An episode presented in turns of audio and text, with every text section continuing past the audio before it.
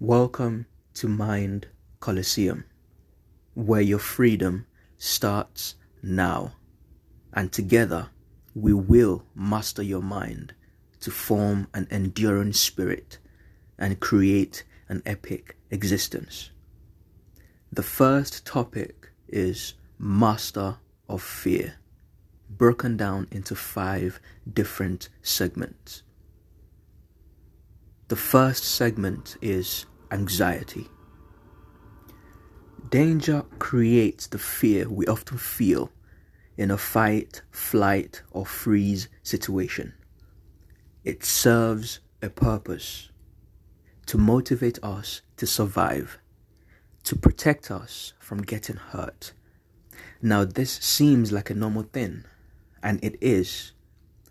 However, the origin of feeling this way to the extent of not performing to the best of one's ability can be due to physical, psychological, and emotional trauma. This is especially true when, as infants, we were without worry or fear of danger and possessed an inner need for adventure. And the more dangerous it was, the brighter we smiled. Think about it. How ridiculously courageous were you as a child? Although there was a reasonable level of fear, it was usually after the danger had been tested that we felt the fear, not before.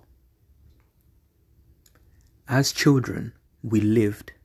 We lived wild, young, and unapologetically free. We were not bound by the same laws of nature the way the sun and moon were, even though they both are of great importance to life. Even the sun and the moon, they had rules because they only appear when they were supposed to, but not us. We were not bound by any laws. Our potential was infinite our spirit pure, and our minds boundless. Nature itself lived through us. The gifts it blessed us with allowed us to run swiftly through the grass. Its gift of strength made us an embodiment of the strength belonging to the toughest of beasts. Its gift of confidence drew allies and enemies to us. The allies to build us up, and the enemies to tear us down. But the latter were managed while the former were welcomed with open arms.